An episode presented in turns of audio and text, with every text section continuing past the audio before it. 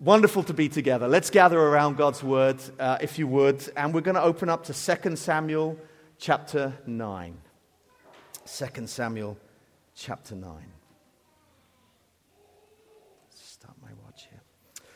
While you're turning there, let me begin with a, uh, a story, if I can, or a quote that I read recently in a book by a man called Tom Steffen. And his book is called Reconnecting God's Story to Cross Cultural Ministry. And he says this No matter where you travel in the world, you will find that people love to tell and to listen to stories. Young children, teenagers, and seniors all love to enter the life experiences of others through stories. Whatever the topic discussed, stories become an integral part of the dialogue. Stories are used to argue a point to inject humor, to illustrate a key insight, to comfort a despondent friend, or to challenge a champion, or simply to pass the time of day. No matter what its use, a story has a unique way of finding its way into a conversation. Stories can be told and heard anywhere. They are appropriate in churches, in prisons, in courthouses, and around campfires. While stories provide dates and times and places and names and chronologies, they simultaneously provoke tears and cheers, fear, anger, confidence, conviction, sarcasm, despair, and hope. Stories draw listeners into the lives of the characters. And listeners not only hear what has happened to such characters, but through their imagination, they can enter into the experience. Then he says this Almost two thirds of our Bible are stories. And Bible stories are packed with theology, causing reason and imagination and emotions to collide, teasing the hearer into reflecting on new ways of thinking about life, pushing people to encounter God and change. I thought that was great when I read that. This morning we're going to read a story a true story, not a fable or a fairy tale or a made up story, but a true story from God's Word that tells us something about King David, something about a man called Mephibosheth, something about God, and something about us. So, would you read with me 2 Samuel chapter 9? We're going to read the whole chapter. this is what it says. This is what God's word says. And David said, Is there anybody still left of the house of Saul that I may show him kindness for Jonathan's sake? Now there was a servant of the house of Saul whose name was Ziba, and they called to him to, and they called him to David. And the king said to him, Are you Ziba? And he said, I am your servant. And then the king said to him, Is there not still someone of the house of Saul that I may show the kindness of God to him? And Ziba said to the king, There is still a son of Jonathan. He is crippled in his feet. The king said to him, Where is he?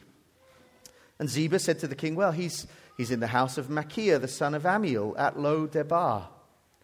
Then David sent and brought him from the house of Machir, the son of Ammiel, at Lo Debar, and Mephibosheth the son of Jonathan, the son of Saul, came to David and fell on his face and paid homage. And David said, Mephibosheth. And he answered, Behold, I am your servant. And David said to him, Do not fear, for I will show you kindness for the sake of your father Jonathan and I will restore to you all the land of, your, of Saul your father, and you shall eat always at my table.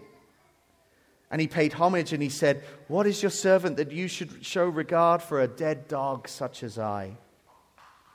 Then the king called to Ziba, Saul's servant, and said to him, All that belonged to Saul and to all his house I have given to your master's grandson.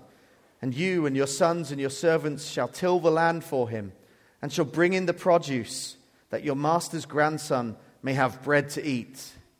But Mephibosheth, your master's grandson, shall always eat at my table.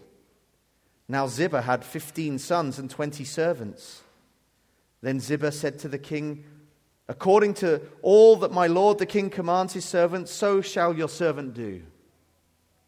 So Mephibosheth ate at David's table like one of the king's sons.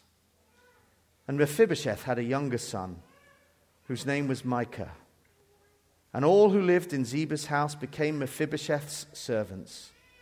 And so Mephibosheth lived in Jerusalem, for he ate always at the king's table, and he was lame in both his feet. Would you pray with me just as we open up God's word together? Let's ask for God's help. Father, we are so grateful for the word that we hold in our hands that has come from your mouth and come from your heart and comes to address each of us this morning. We pray, Lord, as we read this story, that we would see something of who you are and your heart towards us as your people. That you would use it to strengthen our faith. Help us to encounter you through it, through your Spirit. And use this story with all of its content and characters to change us to be the people that you want us to be, to see more of you, to behold more of you and to respond to you in worship, we pray. In the name of Jesus, we ask these things. Amen. Amen.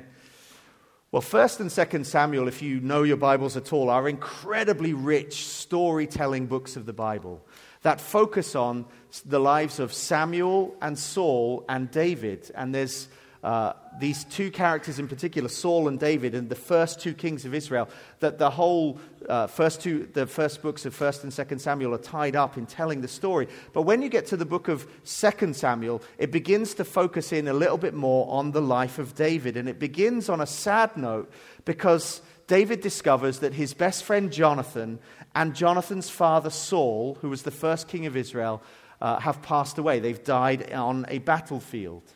And so there's a note of sadness that begins the book. But then the book begins to recount how David becomes king of Israel and how he begins to bring together these kind of uh, disparate 12 tribes of Israel into one united and powerful nation under his kingship. And he begins to eliminate the internal opposition to his kingship and the internal uh, threats that he faces as he unites the tribes together. And then he captures Jerusalem and makes it the capital of his new kingdom. And then he brings the Ark of the Covenant, the, the symbol of the very presence of God, into the city of Jerusalem and into the, the very center of life in the kingdom.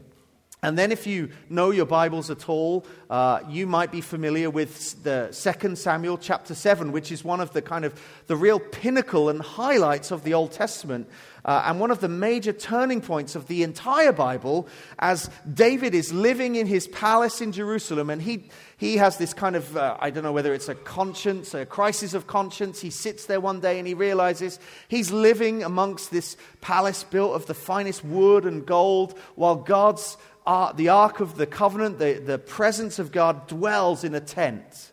And David has this thought that he wants to build a permanent house for God. He wants to build him a temple and move him from his temporary tental, tent dwelling into a permanent home uh, right in the center of, of the life of Jerusalem. And so David begins to make plans, but it soon becomes apparent to David through the work of, and words of the prophet Nathan that God does not want David to just build a house for him. In fact, God wants to build a house for David. And we're told that God is going to build a, a dynasty, a dynasty, however you pronounce it, uh, in, in, this, in this nation. One nation, uh, well, two nations, aren't we, separated by one common language? Uh, but remember, uh, it's, it's English. Uh, and so uh, just we, however I pronounce things is always the right way. just so you know. I, I, I speak the Queen's English. Not really. Uh, God promises to build David a dynasty. He promises that he will one day bring along uh, a son of David who will forever dwell on the throne of David, and he will be the forever king. He will reign and rule over God's people forever. God makes that promise to him in 2 Samuel chapter 7, a highlight in the scriptures. That are then worked out for the rest of the book. But then in chapter 8 of 2 Samuel, uh, David sets about decisively defeating all the enemies of Israel. He secures great victories over the Philistines, over the Moabites, over the Edomites, and he eliminates all the external threats that Israel was faced with age old enemies that were constantly battling the 12 tribes. David puts them to the sword and secures his throne, establishes his empire, and reaches the height of his power. This is the, this is the point, really, at the end of chapter 8, where David's throne is is at its pinnacle. Israel's power is at, at, is at its height. The borders are secured. There's peace in the nation and amongst the nations. And then, at this point in Israel's history, something jogs David's memory that he needs to fulfill a promise that he made 20 years beforehand to his best friend, Jonathan. Now, this promise you can read about in, in 1 Samuel chapter 20. We haven't got time to go there this morning. But in 1 Samuel chapter 20, if you, re, if you remember the story, perhaps, or maybe you don't, but Saul is pursuing David. Saul is the king at the time, and he, David has been anointed as king. He knows that David is going to be king at some point, but he wants him dead. So he pursues him. He goes after him. He's on a, he's on a witch hunt to get David and to take his life from him. But Jonathan, Saul's son, and David are best friends. And Jonathan determines to help David escape from the murderous threats of his father, of his father Saul. And so he tells him, Listen, I'll help you escape. Uh, they conjure up a plan involving shooting arrows. And, and Jonathan says, Listen, I'll help you escape my father as long as you make me this promise. When you do become king, anybody from my household, from my family, you'll just spare their life. Please, just spare the life of my descendants when you become king.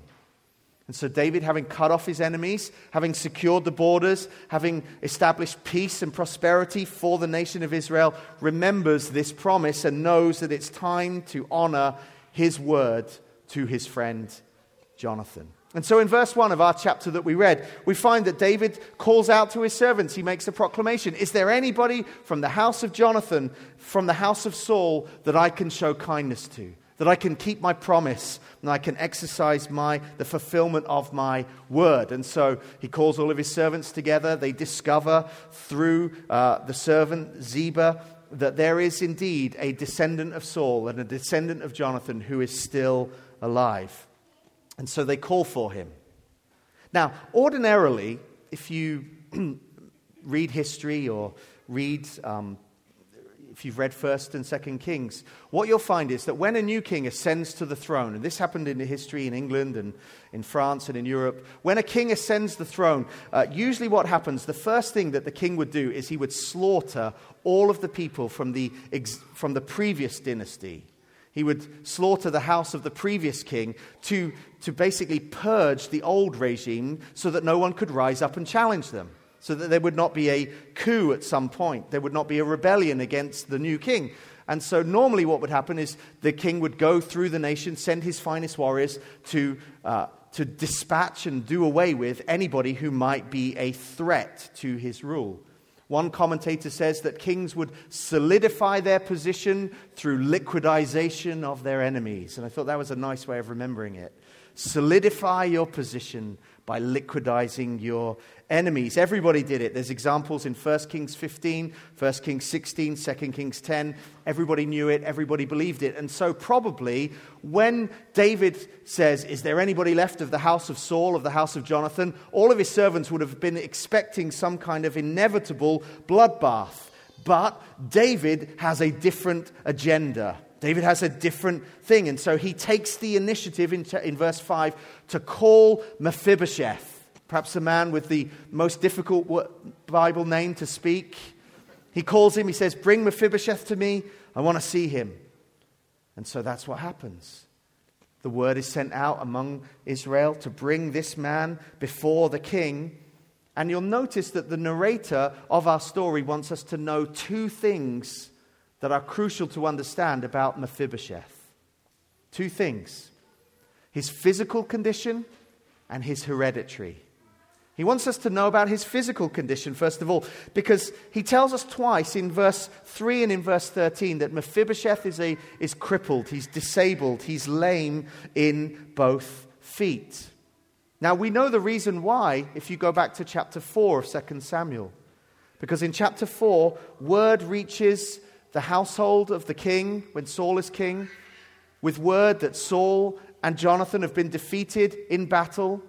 And Mephibosheth's nurse collects up and picks up this four or five year old child and begins to try and escape because she knows what's coming. And what happens as the nurse runs with Mephibosheth in her arms is she trips and falls. And through this fall, Mephibosheth is disabled. He becomes crippled in both feet. He's left marred and disabled and disfigured and helpless because of a terrible fall. And as I read this story, my heart goes out to this four or five year old. I have a four year old son who, who is active beyond what I can bear uh, sometimes. And just the thought that if something was to happen and he would fall and he would be confined to a wheelchair is, is deeply saddening to me as a father. And, and maybe that's the case for you, that some tragic accident has befallen this child.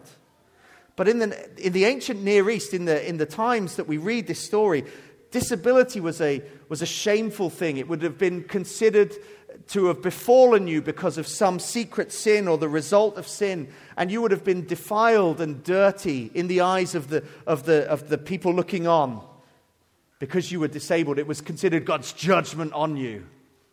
Um, and Mephibosheth actually is a, is a, a Hebrew name that scholars argue over its exact meaning, but the most persuasive argument that I've read uh, tells us that Mephibosheth is a name that means one who brings shame one who scatters shame. That's what his name means. And so we have this individual, Mephibosheth, who is the, who's the son of a king, He's the son of a prince. He's a prince himself, and yet he's also one who scatters shame. He's lost his inheritance. He's lost his freedom. He's lost his family. He's lost his place in the kingdom. He's lost all security that he had. And we discover that this Mephibosheth is living in hiding. He's in exile in Lo Debar, which sounds like somewhere in Star Wars, doesn't it? It really does. You know, you think, Lo Debar, where's that? Well, it was, it was across the Jordan River. It was outside of the kingdom of Israel. It was, a, it was in exile. And he was living in obscurity with Micaiah, the son of Ammiel, who we don't really hear about in the rest of the Bible. Mephibosheth is, is living in this place, Lo Debar, which in Hebrew means place of no fruitfulness. It means place of nothing. It's a no life kind of place, it's a no future kind of place. And he's living in obscurity, in exile, when he receives the king's call. This poor, disabled, dependent, hopeless, helpless man living in a fruitless place in exile is called before the king. Now, we're also told about his hereditary, not just his physical condition. We're told uh, in verse 6 that he's the son of Jonathan, the son of David. Quite simply, he's, he's, he bears the wrong name. He belonged to the previous dynasty, he was of the rival regime. He was an enemy of the king. Imagine Mephibosheth. Put yourself into the story in his shoes for a moment. Imagine you're living with Micaiah, the son of Ammiel, and one day there's a knock at your door. And you say, Hello, who's there? And he says, We're here on behalf of King David. You need to come with us now. Now, he was disabled in his feet, but he wasn't slow up top in his brain. He would have known what, was, what that knock on the door was to mean. This is it. This is the end of my life. This is the day that he had lived in fear of, perhaps for the whole of his life. He was expecting to be executed, to have his neck on the chopping block. And he's summoned before the king. Imagine the scene. Just bear with me for a moment.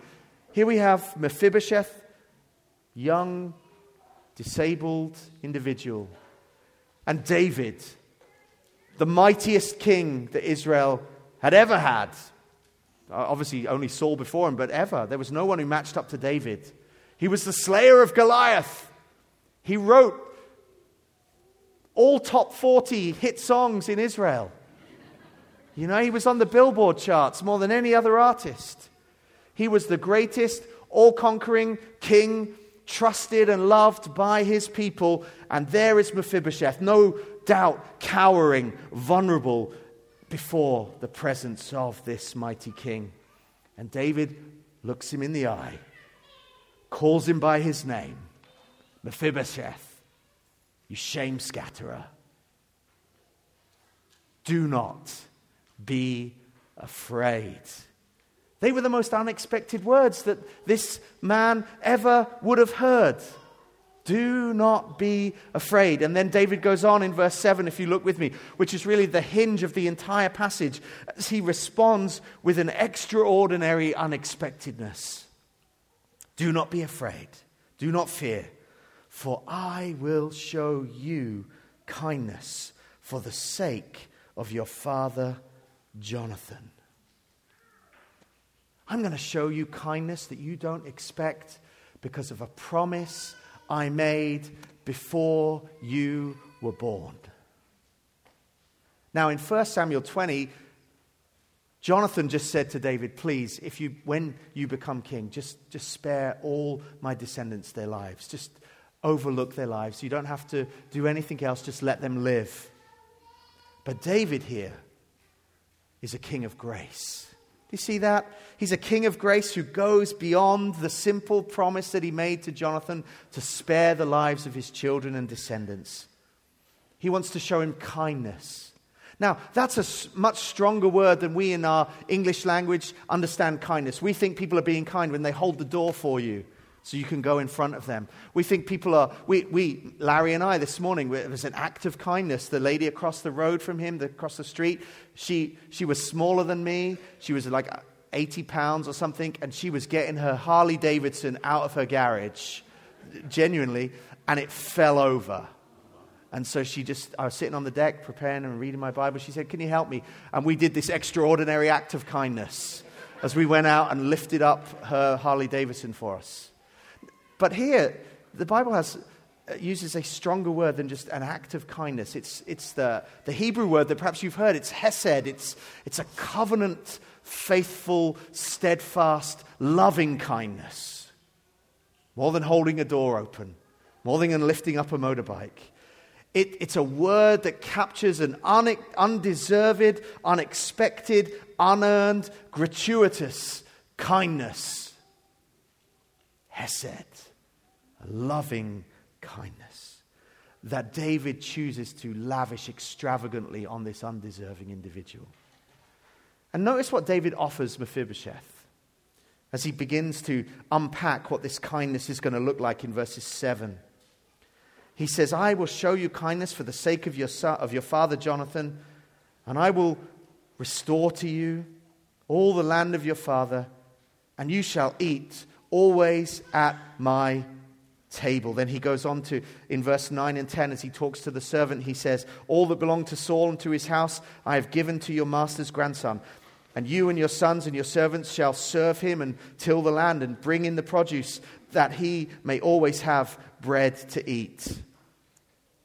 David offered Mephibosheth protection, didn't he?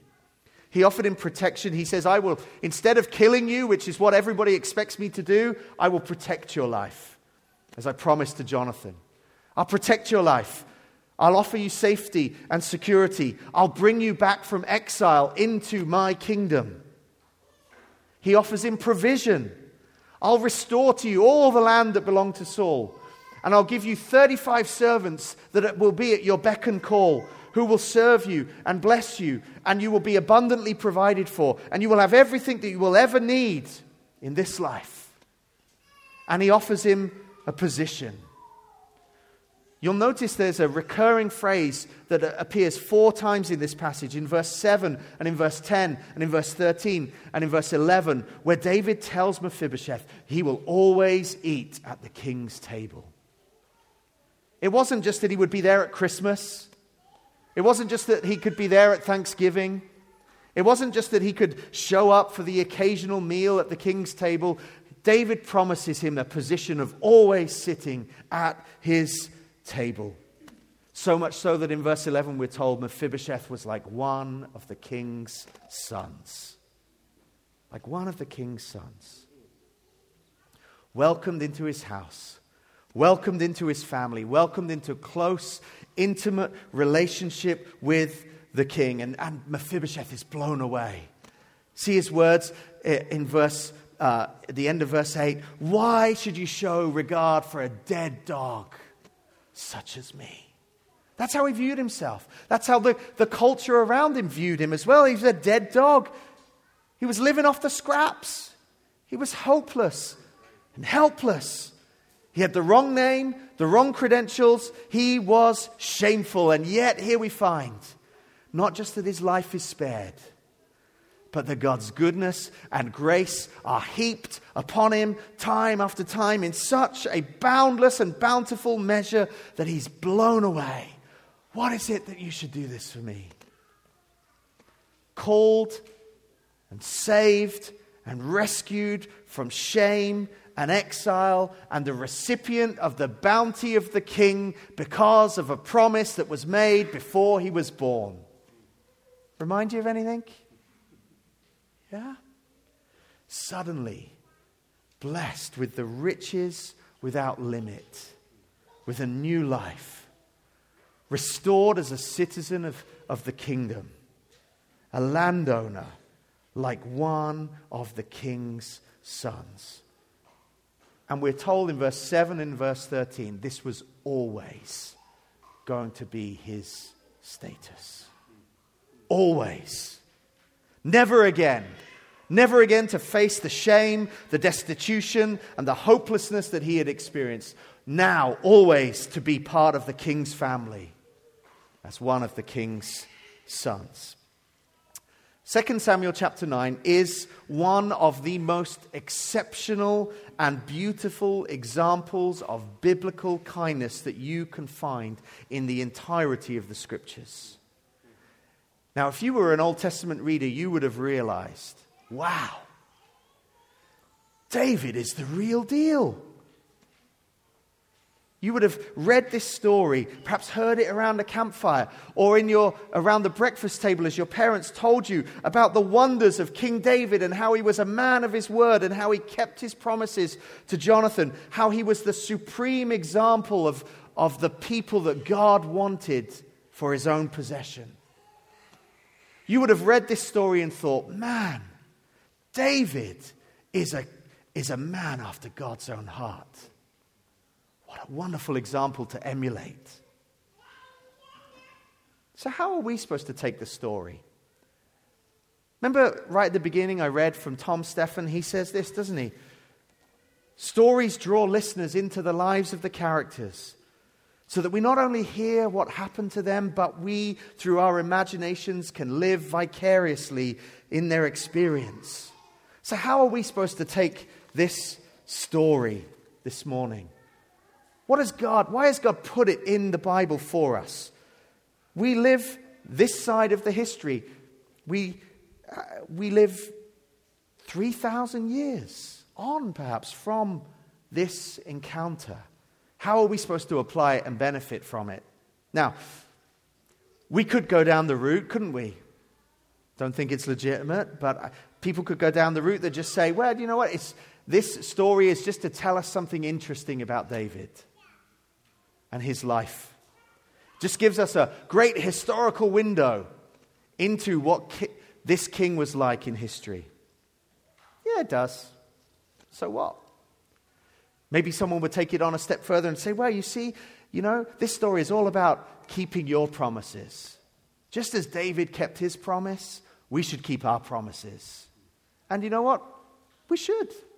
Bible tells us, the New Testament, let our yeses be yeses, our noes be noes, be people of our word.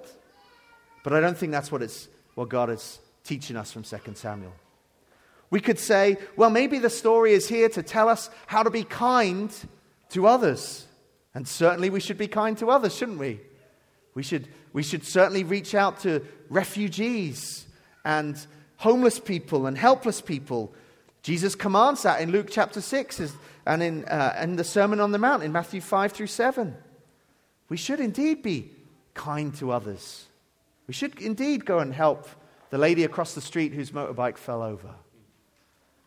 Perhaps someone would show, go a step further and say, well, this story in 2 Samuel 9 is for us to command us as God's people to go and show compassion to and protect the weakest and the most vulnerable in our world. And certainly we should. The whole Bible calls us to care for the poor and the needy. And yet, the story of David and Mephibosheth is not designed primarily to elicit these responses from us. This story is here to point us to a greater reality. Look with me at verse 1 again. Here's what David says Is there anybody still left of the house of Saul that I may show him for John- kindness for Jonathan's sake?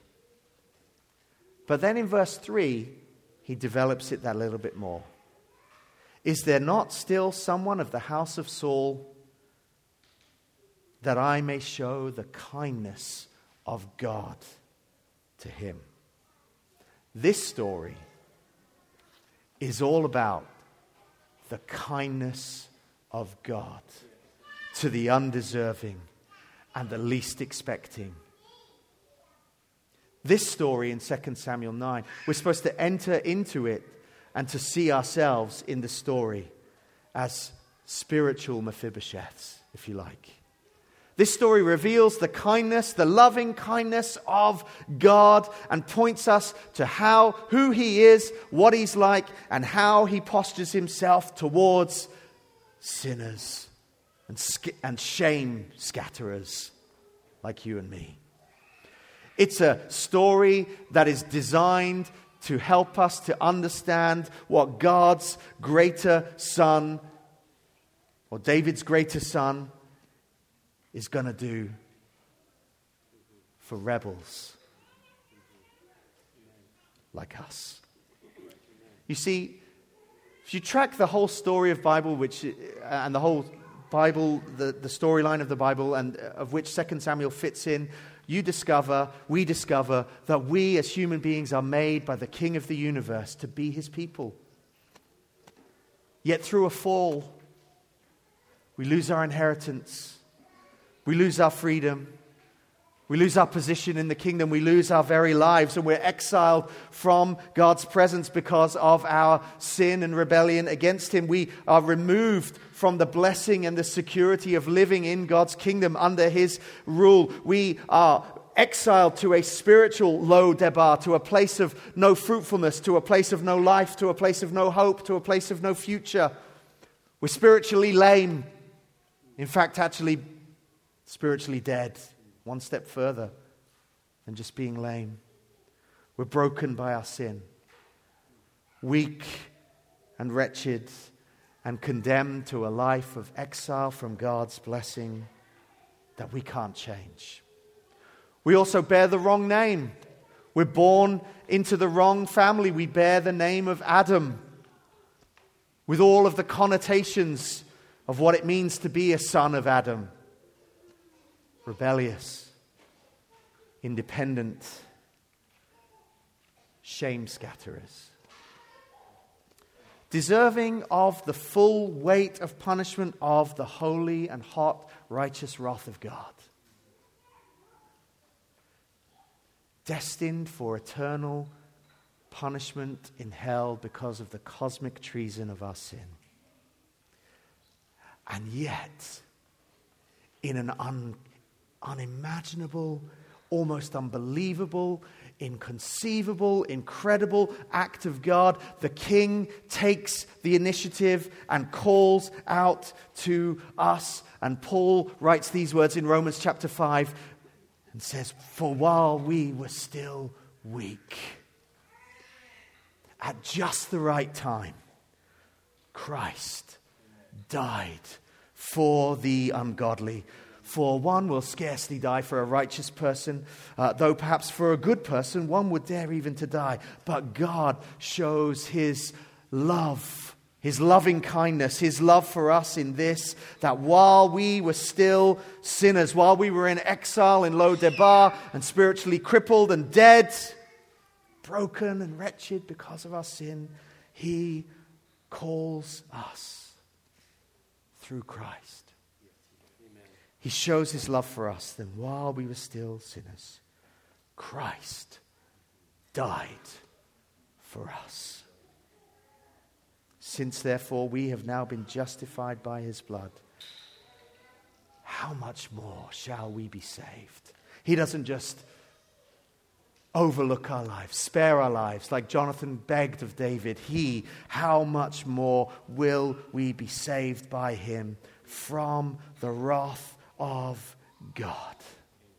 For if while we were enemies we were reconciled to God, how much more now that we're reconciled shall we be saved by his life? 2 Samuel, 7, uh, 2 Samuel 9 is all about the loving kindness of God. It points us to a greater reality of David's greater son and the work of Christ Jesus on our behalf. Think about it. Called from exile,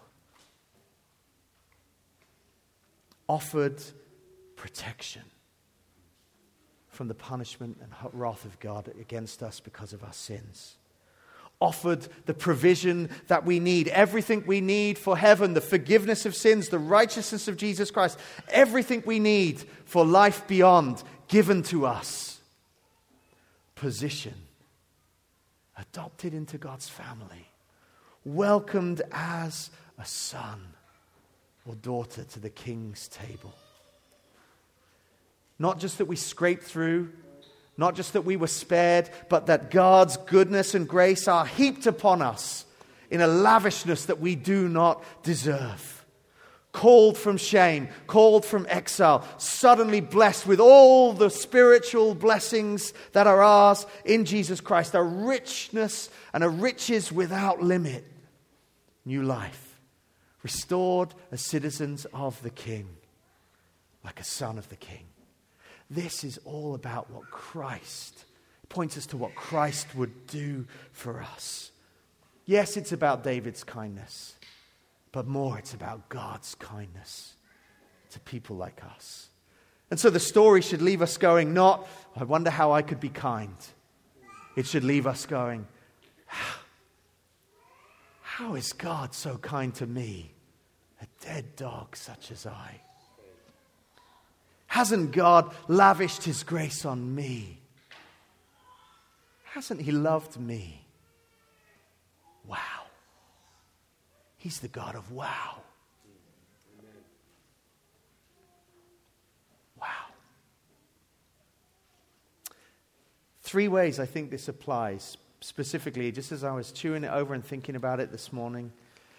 If you're here and you're not a Christian, if you've never put your faith and hope in Jesus Christ, the reality of the situation is you find yourself in the character of Mephibosheth dwelling in Lo-debar in exile. Outside of the kingdom, broken by sin, lame because of a fall helpless and hopeless to change your very situation when it comes to spiritual things. You might be able to go out and get another job and earn six figures and buy a different house and drive a different car and go on holiday to a different place. And temporarily, you might make your life better, but at the deepest level, you remain under the wrath of God because of your, your independence from Him and your rebellion against Him and your treason against Him. And this story in, offers you the chance to hear God's call saying, I can give you life that you never thought was possible. I can forgive you of your sin. I can rescue you from your shame. I can save you from the death that you will die one day. And if that's you this morning and you're here and you know you've never put your faith in Jesus Christ, then Larry, Devon, myself, we would love to talk to you afterwards about the hope and the restoration and the life that can be yours in Christ because of the kindness of our God. Please don't leave this building without having that conversation afterwards. There's a second group of people that are on my heart, and it was a group of people that maybe you're, you're here and you've professed faith in Jesus Christ, you, but you just feel a deep, overwhelming sense of shame because of something in your past. Maybe there is something that you've done.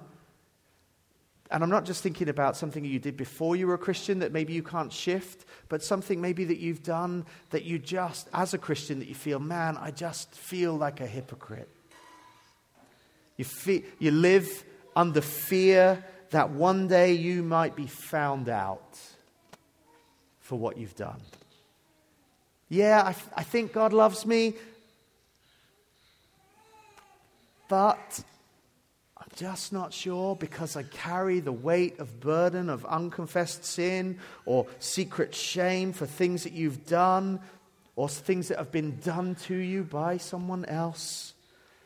And you're left with the question Will this dead dog really get into heaven?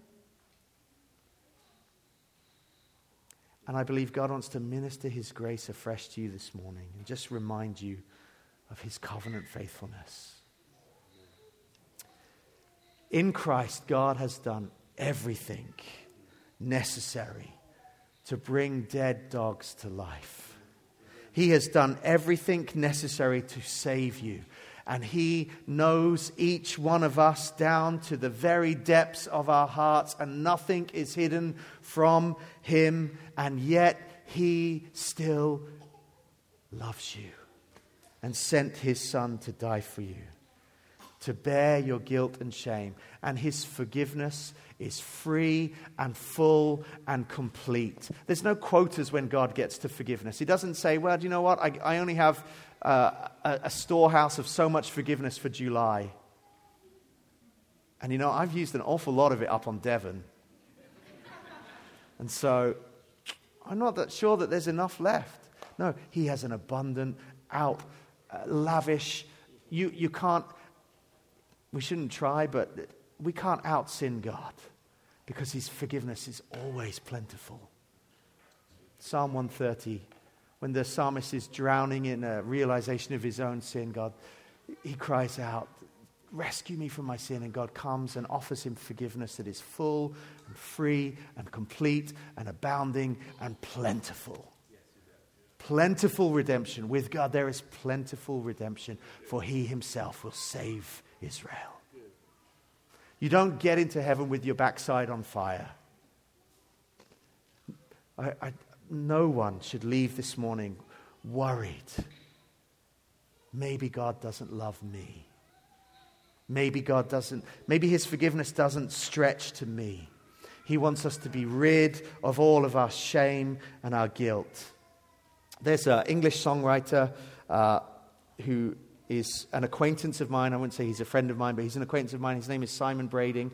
He wrote a song a couple of years ago, which I love. And, uh, and one of the, the verses, he just says, All of my failings, all my shameful thoughts, all the foolish choices that I've made have been hammered to a cross.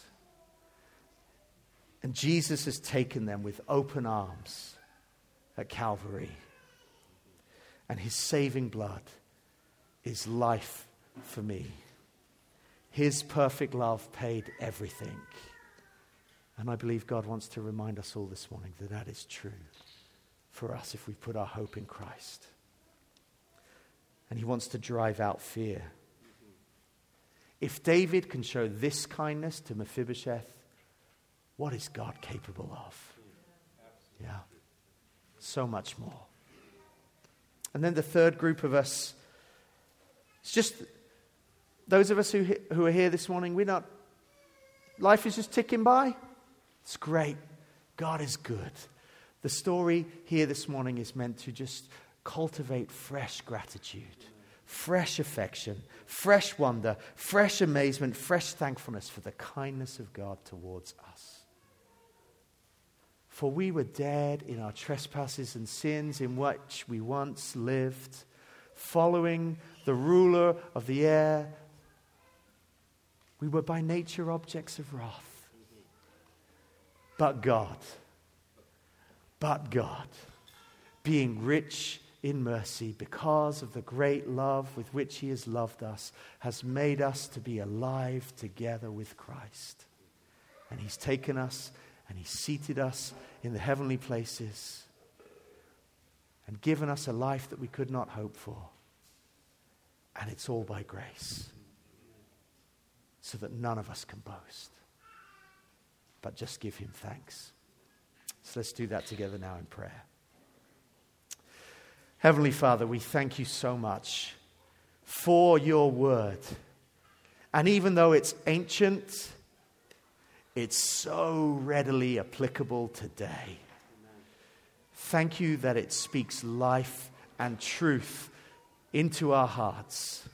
And I pray for each one of us as we go from here this morning that we would be freshly aware of your grace and loving kindness and mercy towards us in a way that perhaps we've forgotten or it's just become dull and distant to our ears and our hearts. May it be alive again, not because of my words, but because of your words and the demonstration of your power and your loving kindness in King David, and more importantly, and more fully, and more perfectly in Christ. Yes.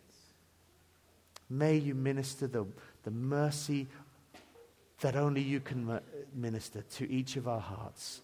May Christ be a balm to all of our hearts this morning, whether unbeliever, struggling with sin, or rejoicing in the gospel. And may we leave here with our hearts full of all that you've done for us in the gospel of Jesus Christ. Amen.